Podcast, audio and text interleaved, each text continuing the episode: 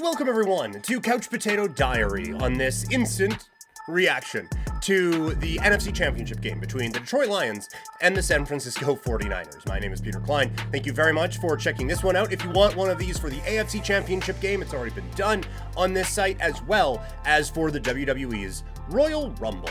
Um, so, uh, what we are going to be talking about today is uh, Detroit really fumbling away a victory against San Francisco. Um, if you like this video, uh, make sure you physically like it. That helps out a lot. And subscribe to the channel.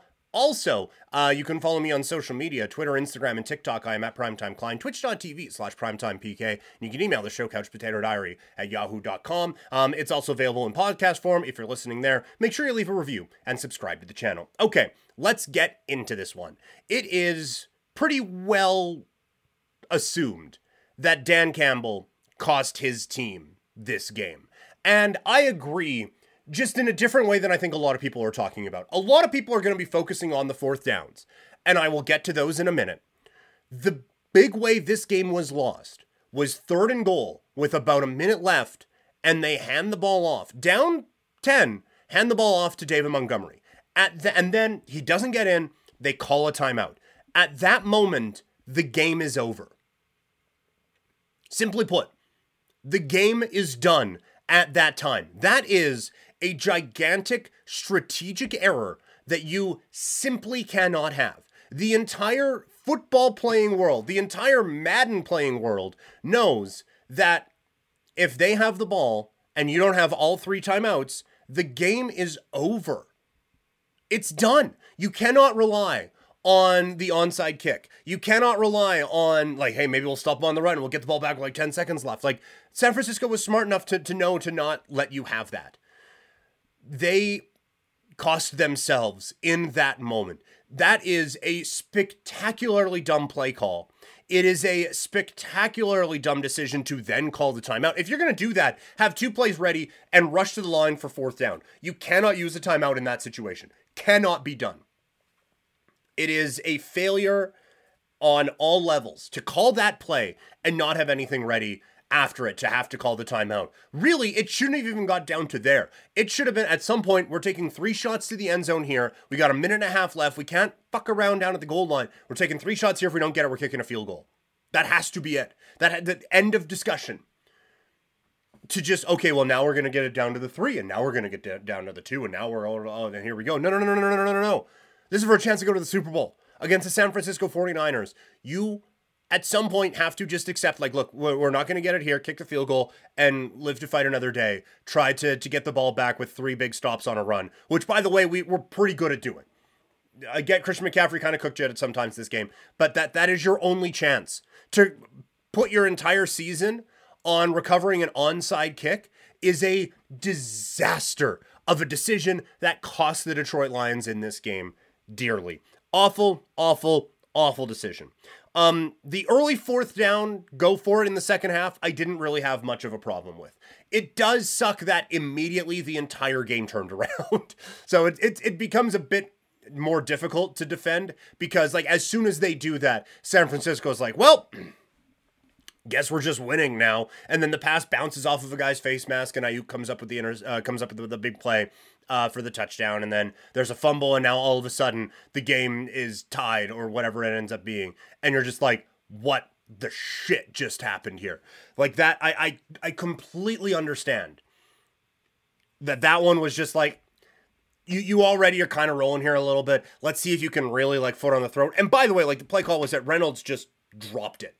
Um, so that was that that was a bit difficult, um, but not indefensible. The other one, when you're down seven, uh, down by three with seven minutes to go, and the half has gone the way it has, like your offense hasn't been able to do anything.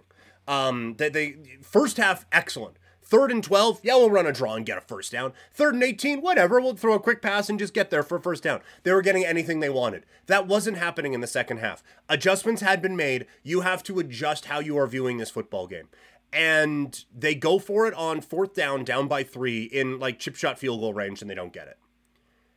And uh, like at that point the game does feel over. That is the one I have the bigger issue with than the early one. The early one it's whatever. It's it, we're Detroit Lions football. And I understand you have this identity of a team going for it, but at some point you have to have the identity of a team that wins football games. And you kick the field goal there, it's a tie game. Your defense hasn't been able to stop a nosebleed, I understand. But even if you kick the field goal, San Francisco gets the ball back and marches it down the field, which by the way they did, you still at least have the ball and it's a one score game. And you can go down there and try to win. Or tie or whatever. If you want to do the we're fucking crazy, man. Go for two in a game that's down seven. Uh, right? Like just do it that way. But to not kick the field goal there, to not take the points and tie the game. And I am the furthest from the take the points guy, right? Like I am I I I am very aggressive in where I want teams to be going for it on fourth down. Um that was not the spot. That that was 100% not the spot to go for it there. That was 100% the spot to all right, take the layup, kick the field goal, let's just move on. Um to not do that, like it's, I understand it's who you have been all season long. You have to read the room. Your offense has done nothing in the second half. Their team has just been an absolute wrecking ball the entire half. And you now have a chance to build some momentum here. And I understand momentum is a hotly debated thing all of a sudden. I don't know how you can say it doesn't exist when you see how this football game played out. Um like momentum doesn't isn't real. It just so happens that one team dominated the first and one team dominated the second. It did, it wasn't because they were able to pick up momentum or anything like that. Now maybe it can be a touch overrated. I'll grant you that but it exists. Um to not be able to at least stop the bleeding for a second and be like hey guys we're tied with 7 minutes left in the NFC championship game we would have taken that all season long if anyone would have offered that to us. Now we are in this spot. We are a couple of good plays away from winning this football game. Let's go do it. Instead, they don't make the play. The offense comes back, heads down, and San Francisco runs it down their throat and ends up winning the football game and just putting it out of reach. That is a spot where, like, you, you just, I understand it's your aggression and it's whatever, but that cost them as well. Not as much as the, the, the third down play, but that one cost them to always be the team that goes for it or to never be the team that goes for it. Each of them has flaws. I, I think you should go for it more. And I understand the math would tell you if you just always go for it, then eventually it plays out 50 50 or whatever. But, um, and it's not a guarantee that the kicker makes a field goal, right? But, um, I don't I, I, just don't think you can just always be the team that goes for it. I think you can be the team that goes for it more than anyone else. But the always goes for it thing in that spot, like it just that spot was dying for this team to kick that field goal. And it just I I thought I thought it cost them. You you have a chance with seven minutes left to tie up the NFC championship game in a game where you are a seven and a half point underdog. I think you got to take that. I think I just I think you have to take that chance. Um, this was a great recovery by San Francisco. This was the exact type of win that no one thought San Francisco could put up. Um, defensively, they certainly had some issues in that first half, right? Like, um, Jameson Williams was just an absolute beast on that touchdown run. Uh, Jahmyr Gibbs had big play after big play after big play. This is a big day for the pay the running backs crew um, because you have the top one running back in the league and a running back who was drafted with a very high pick who was able to come up with some gigantic plays that really set the Detroit Lions up. But San Francisco got punched in the mouth a lot in that first half and recovered. And Brock Purdy, I thought, was excellent in the second half, recognizing when to step up, uh, making some good throws. They got George Kittle involved, which I thought they kind of needed to uh, a little bit more. Um, this was this was a bit of a um a bit of a comeback and a bit of a game that Kyle Shanahan would not have won a while ago. But they were able to just foot on the gas pedal, score on five straight possessions, and light up the the, the Detroit Lions. Um, people were saying like Brock Purdy's going to be able to, to silence a lot of critics. He did in that second half. He was phenomenal. There's nothing you can say. He is an NFL quarterback. Is he the second best quarterback in the league? No. But is he good enough that this team can win a Super Bowl in a couple of weeks? You're damn right he is. Um, and the weapons around him are phenomenal. Deebo, I don't think he was at 100%, but he was still fantastic. Chase Young had some issues. Um, and that was a bit of a problem on the defensive side. They had some tackling problems in the first half, but then they start getting to the quarterback. Goff's starting to push it a little bit. And San Francisco is just starting to make those plays. Swig of water for the working man. This was such a like a tale of two halves, but such a dominant comeback in the second half for San Francisco to really set themselves up. They opened as the favorite at three. That got bet down immediately, and now it's basically a pick 'em. We are set up for a tremendous Super Bowl. I get, and again, like I, I talk about this in the AFC one. I am a, a Vegas Raider fan. I am hardwired to hate both of these teams. I can't wait.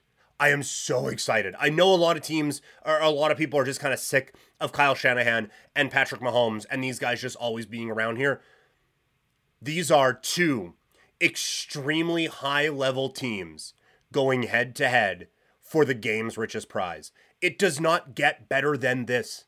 It would have been like Baltimore being in this, it doesn't take away from it at all. I don't think Baltimore's a, a complete team. And like the Detroit story would have been great, but I, I don't need the extra stories or anything like that. I just need the two best football teams facing each other. And we have at least uh, two of the five best football teams facing each other this year. I'll take it. On the one hand, Kyle Shanahan, and we'll get, excuse me, we'll get into this throughout the week. Kyle Shanahan with a chance to finally get over that hump that no one thought he could be able to, with the quarterback drafted with the very last pick of his draft, going up against Patrick Mahomes and Andy Reid, looking to firmly sculpt their faces on the Mount Rushmore of all time coach and all time quarterback, with a juggernaut on both sides, both defenses, phenomenal. Both offenses have uh, one side more than the other have skill position players that every team would kill for and high level players at a number of different spots. And it's just going to come down to who is better on that day. I am so excited for this Super Bowl. For the Lions, this is tough um, because you're right there. You haven't been right there. Like they've never been to the Super Bowl. Um, this is the first time in the conference championship in 30 some years. And now some big pieces could be leaving in free agency. But a culture has been built and a uh, a system is now in place for this team to be successful. I'm not saying they're going to get back to this point. They may not. This is a really tough spot to get back to. There's 32 teams in the NFL. You were one of the last four. That's really hard to do. But I think like in a couple of weeks, probably once the Super Bowl is over, Lions fans can really look back on this as just a phenomenal time for their team and hopefully the start of something because this was fun. I I shit on the Lions a lot. I was a Lions hater. They have some things they need to shore up. Um, and I, I doubted this team a lot. I hated the pick of Gibbs. I thought that this team was vulnerable all season, and they were a couple of plays away from shoving it in my face. I mean, they did. They did. They shoved it in my face. They got to the NFC title game, but they were a couple of plays away from shoving it in my face and making it to the Super Bowl. Good on them for doing that. All right, that's going to do it for the show today. Thank you guys so much for tuning in. Like I said, there's going to be five podcasts this week, like like always. Three of them were today. Um, and the other two, I can't promise when they're going to come out. Uh, Friday, for sure, we're going to have Fights in Football Friday. I ain't missing that. We're going to do NFL offseason preview. What do these teams need? What are some of the, the big things that we're looking for? Um, going to relook at the, the WrestleMania predictions that I made for night one and night two, coming off of all of the news of the week in the world of professional wrestling. Um, and we'll get into some MMA talk as well as we look at the Frankie Edgar legacy as he goes into the Hall of Fame. Plus, uh, Munguia against Ryder was a battle for the ages in boxing. So, going to dissect that at some point too this week. Thank you all so much for tuning in. For updates, follow Couch Potato Diary on Facebook. Follow me on social media Twitter, Instagram, and TikTok. I'm at Primetime Klein. Twitch.tv slash PrimetimePK. You can email this show, Couch Potato Diary, at yahoo.com. Thank you all so much for tuning in today. And I'll talk to you guys sometime later this week. I'm out.